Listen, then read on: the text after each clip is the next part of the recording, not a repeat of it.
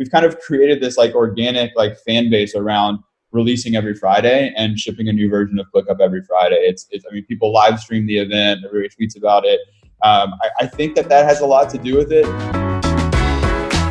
You are listening to Conversations with Nathan Latka.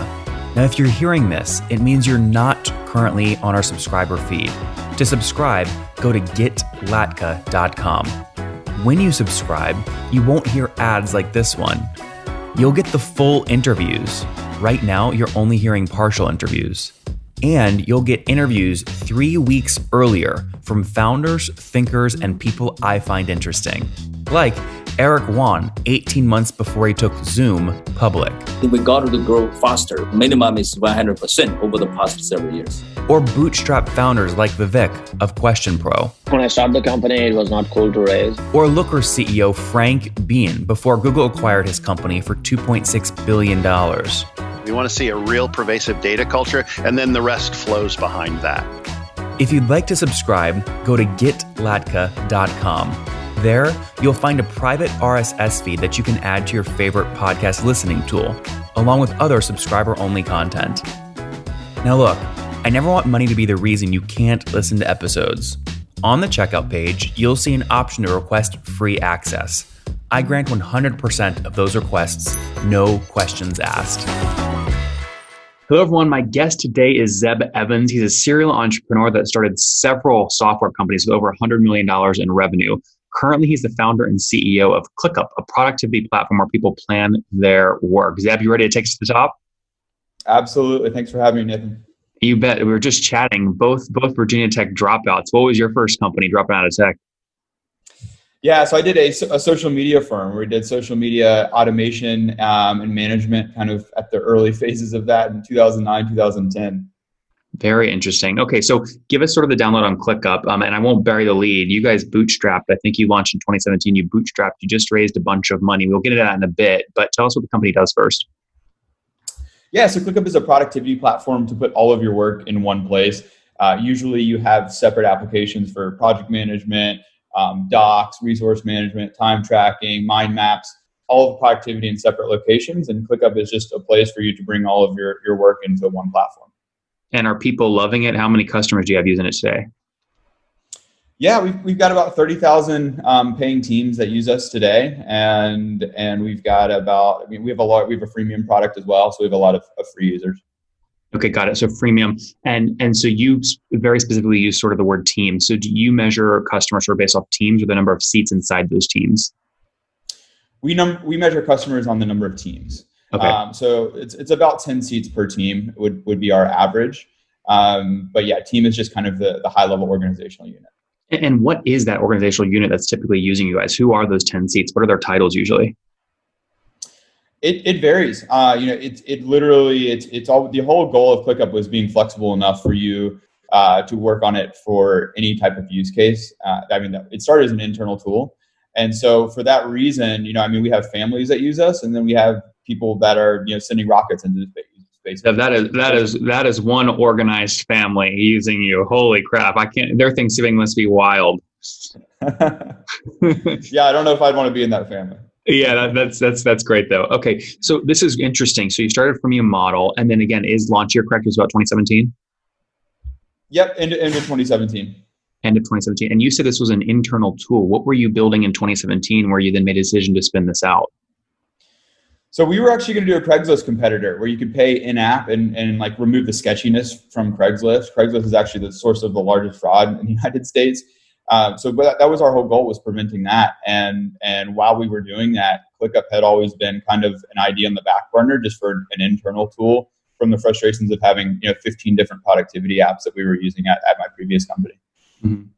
So you built this though, but it's still a tough decision. People build internal tools all the time. The decision to actually shut down the past thing, right? Because you have a real opportunity cost and actually take the leap into the new thing is not easy. I mean, or, or maybe it was for you. Well, so so to be clear, we didn't actually get started on that that the Craigslist competitor. Um, it was in the idea phase, and when we were like, let's just spend a month and create this platform where we can put all of our work there, and and that's what we did. And long story short, we we got into it after that month and realized there was a lot more. Um, I had I've had four near death experiences. I had I had my third one, and that was when we moved out to Palo Alto. Um, and fortunately, there we, do, we we met neighbors that had companies, had tech companies, and we kind of just started. They started using our, our software, our internal tool, because mm-hmm. they asked us what we were working on. Uh, and, and, so, yeah, I mean, I, I, didn't want to get in the most competitive um, market, software market, but it it, it kind of just kind of happened. Yeah, it's a very competitive space. I also want to touch on that here in a bit because anytime I see someone with real revenue in a very competitive space, it's clear to me that they've built some mousetrap that other people have not thought of. So take me back to your original mousetrap. How did you get your first 100 customers? Do you remember? It's, it was all organic stuff. So, I mean, uh, like blogging is, is not dead. Blogging helps a lot. Content is certainly king. Um, you know, we create helpful articles for people searching like long tail keywords of, you know, competitive information um, or just product, how to productivity hacks in general, things like that. Um, so yeah, so we started with with organic stuff. I mean, you know, Reddit, uh, Quora, all of that stuff still really works, especially for your first hundred customers. Do you remember those first original blog posts? Was there a particular other platform you were targeting that you felt you were doing something better on? So you would do something like ClickUpVersusMonday.com and why people are switching or something like that.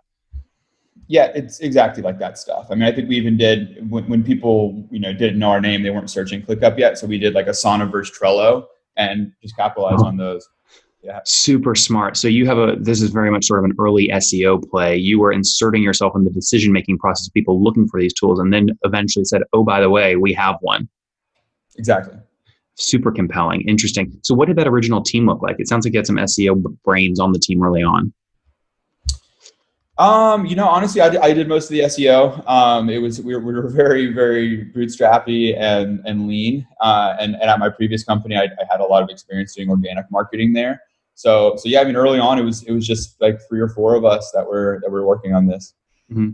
And so, is that sort of mind and just your background why you rank, you know, in the first position for critical keywords like free project management software, according to Ahrefs, brings in what seventy eight hundred clicks to ClickUp every month? I mean, I would say that's the start of it. Of course, we have an amazing team now that, that I don't I don't do that anymore. Um, so we have an incredible team. But I mean, it, look, it's it's a long term play. SEO is, is very long term. You, you've got to set it up for the future and know that it's going to be years before you get like real value from it. Um, so it's it's starting to pay off what we set up two years ago. And and again, it's just it's just about putting those pieces in place to where you have you know a great team that can crank out content. What does your team look like today? How many folks?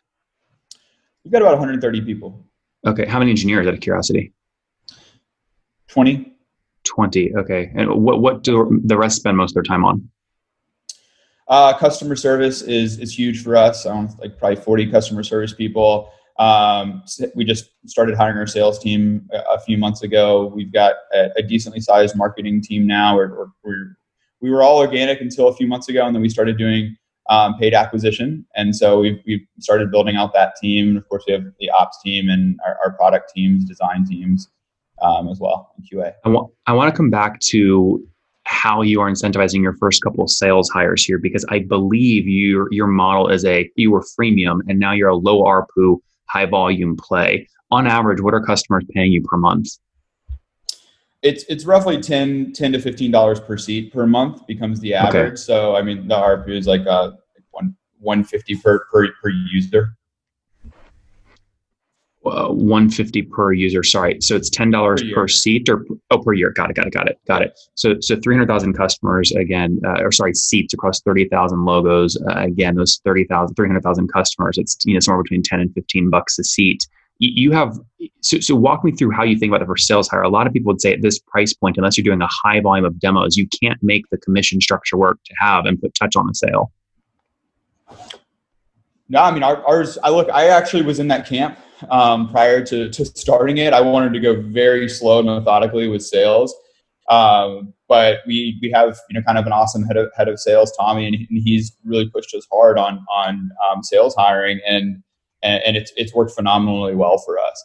Um, I mean, I think that the reality is again going back to you know this this flexible platform that you have simple use cases but also very complex use cases. The complex use cases takes a handholding process, and and so yeah, I mean it's it started off you know small, um, but it's it's it's a big portion of our revenue today is is the handholding process. When did you hire that first sort of VP strategist and Tommy? Can, I mean, can you tell me what sort of revenue hit before you pulled that trigger? A lot of founders wonder when to pull that trigger. Um, we were around just a few million dollars in revenue, probably a little a little bit more than that. I would say six, seven, eight million in revenue. Mm-hmm. Um, and and I mean, we had, of course, we had you know some enterprises reaching out to us, and I was um, you know using a, a fake name to, to to be the acting salesperson in some of the calls. Um, but yeah, I mean, when, when he joined, we, we hired our, our first couple of salespeople, and it's just been kind of a, a rocket ship growth on the sales side. Why why did you feel you needed a fake name? You know, you you appear small, right? You you kind of appear small when the CEO is the person doing the sales um, and answering the question. So I, I kind of had to do that early on. What was your fake name? Tyler. Tyler, I love that.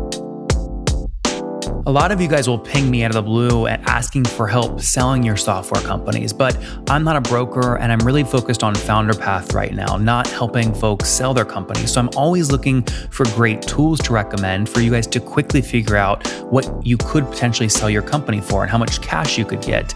That's where Flippa comes in. Now, here's my thing about brokerages, especially for selling your company. You guys should not have to pay a 10% brokerage fee when you put your blood, sweat, and tears into building your company for years that have a sale. All smart founders know, though, that the best way to maximize price is to have multiple options. So, how do you get multiple options, multiple bids on your company without paying a broker 10% or more? Well, I recommend Flippa because they have the largest list of buyers for these sorts of digital assets, which almost always guarantees a bidding war. I tell my founder friends all the time to try Flippa's valuation calculator to see what their company is worth, and I encourage you guys to do it today. Go to nathanlatka.com forward slash flippa right now to test out the valuation calculator for free. That's nathanlatka.com forward slash F L I P P A. 2017 blog post gets you going. You've now scaled up to about 300,000 seats using your platform across 30,000 logos at 10 bucks a pop. What I mean, you guys are somewhere around 3 million in MRR currently. We're a little bit less than that. Okay, a little. Do you think you'll break $36 million run rate by the end of 2020? Stretch um, goal? We'll see. Stretch goal. Fair. So so you it sounds like you had meaningful revenue, right? When you look at the $35 million raise that you guys just did, a lot of people would say that's a lot of money sort of for, for the first money into a company, but it sounds like you had scale. What was the tipping point for you where you said, you know what, I'm going to intentionally choose the sort of VC path, which is very different than the build a $20 million profitable, pay myself dividend as founder path? Yeah, I mean, it's a great question. Um, and and I, the simplest answer is that I, I, didn't enjoy many of the VC conversations that I had um, until I met David Sacks at, at Craft. And, and you know, he's obviously an entrepreneur himself and, and kind of just, I think, was more in the mindset that I was and, and kind of letting us run the company um, and doing the same things that we've always done. So I mean that that I would say would be the biggest piece to it. But I mean the second piece is, is look we're in you know again a very very competitive market, and so we've had competitors. Um, you know everybody rips everybody's features off, and, and we have people copying our messaging, copying our ads, um, copying many of our features, and and so it, it's it's a defense a defensive play in many ways is is to do this, and I think that it's it's more about you know getting our brand out there and getting market share pretty quickly. Um, but what I always will advocate for is that, you know go as, as far as you can without raising to get product market fit, right? And then when you do raise, you you have you have the leverage to pull, right? You you have the leverage. Walk me through that conversation with David Sacks. Obviously, you had leverage. I assume you were profitable going into the VC raise. Yep. Yeah, and obviously you're not profitable now because you're now investing that cash, correct? We're we're trying not to be profitable. Um, yeah, yeah, well, you have to be. We're on the line. Yeah. it's like once you raise, like you, you got to invest it to drive growth, right? Yeah, exactly. Interesting. Okay. And your thesis, I believe you already touched on this. Your thesis in driving growth as you said you just started really scaling up paid spend. You also just started scaling and bringing on your salespeople. Anywhere else you're going to invest that 35 million? Uh, it's it's mostly that. I mean, of course, we're going to ramp up our organic marketing side. Also, that's that's our engine behind. I mean, mm-hmm. that's that's still vast majority of, of sales today and, and self service. So we'll we'll continue ramping that stuff up, uh, as well as customer service. We're, we're big customer service companies. So I want you know instant instant demos, instant response times, twenty four seven. Last couple questions here that before we wrap up. Churn is obviously critical in this sort of business. What are you guys trying to optimize for in terms of gross churn monthly? We're we're under two percent monthly, one to two percent. That's in, okay, Zeb. That's incredible. I've talked to a lot of other people in your space, and they are not under two percent gross revenue churn per month. Are you doing anything specifically that you feel like is really driving those great numbers? I mean, I mean, we we ship a new version of ClickUp every Friday, and it rallies our customer base around us listening to them and they they broadcast us because of that but i mean I, I think it really just we've kind of created this like organic like fan base around releasing every Friday and shipping a new version of ClickUp every Friday. It's, it's I mean, people live stream the event, everybody tweets about it. Um, I, I, think that that has a lot to do with it, but it also is just like the preface for like how we care and how we're so intentional about product and, and improving the product that I think I think people stick with us. Now, flip side of churn, when you have a, a seat base of 300,000 paid seats, a two or three dollar ARPU increase across that base starts to become meaningful. Do you have meaningful expansion revenue yet, or is that something maybe for 2022? I mean, we, we do. Our, our net retention is very high. I, I think that you know it's it certainly obviously increases as you go up market for for retention. I mean, our, our SMB, I, I don't have the exact numbers, but our SMB is, is certainly less than our enterprises. When you say high net revenue retention or net revenue retention, what does that what does that mean? How high? We're like 150. Incredible. So if you're turning 24%, you've got to be expanding 75% to get to net 150. Interesting. Yeah, and is like mo- that, yeah. most of that is seat expansion or product like additional product features? It's it's seat expand. So our actual most revenue product is our middle tier, our, our business tier, which is kind of the premium one. But the vast majority of people, it's like ninety five percent of people start with the unlimited. Um, so we do th- we do feature uh, paywalls a little bit differently in the sense where everybody actually gets access to the feature that is paywalled, and they don't they don't really know that it's paywalled until you kind of start using it. Um, you get 100 uses of, of every of every feature. Uh, and, and then it changes user behavior because users generally will optimize for the features that are free. And so if you if you don't really kind of let them know that they're not free, then they start using them. And and I mean on the flip side of this, it really our, our mission is just saving people time, making people more productive. And we, we strongly believe that lots of these paywall features do that and and that's why we want to get them in front of users. I can feel folks listening to this episode going right now, but Nathan, you got to ask Zeb if you don't tell them that it's paid up front and you want to get them addicted first and then throw a paywall up, there's got to be pushback when you throw up the paywall. You've obviously thought through this. I mean, look, there is there is some at the end of the day, but I, again, like our our value, I think is is outweighed on that, and and people end up appreciating that they actually started using the feature that they would have not used otherwise. Yep, fair statement. All right, last question here on CAC. Uh, it sounds like you know the numbers pretty darn well. I mean, if you're bringing on, you know, a new a new account with ten seats at ten bucks a seat, so hundred dollar per month account, what are you willing to spend to get that customer? Yeah, I mean, we're still figuring out all that stuff out right now, and, and it greatly depends on what channel you're buying from. And but we, we can we can get customers for as, as low as like a thousand bucks, um, paying customers for as low as a thousand bucks. I mean, up we're shooting. We want to we want to aim for low low thousands.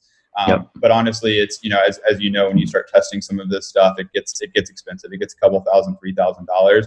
Uh, but the reality is our blended CAC it becomes so low because of organic. You know, about ninety five percent of users are still organic. Is that we can we can kind of spend a little bit more outside of what our, our lifetime value would be. I think for, for most companies.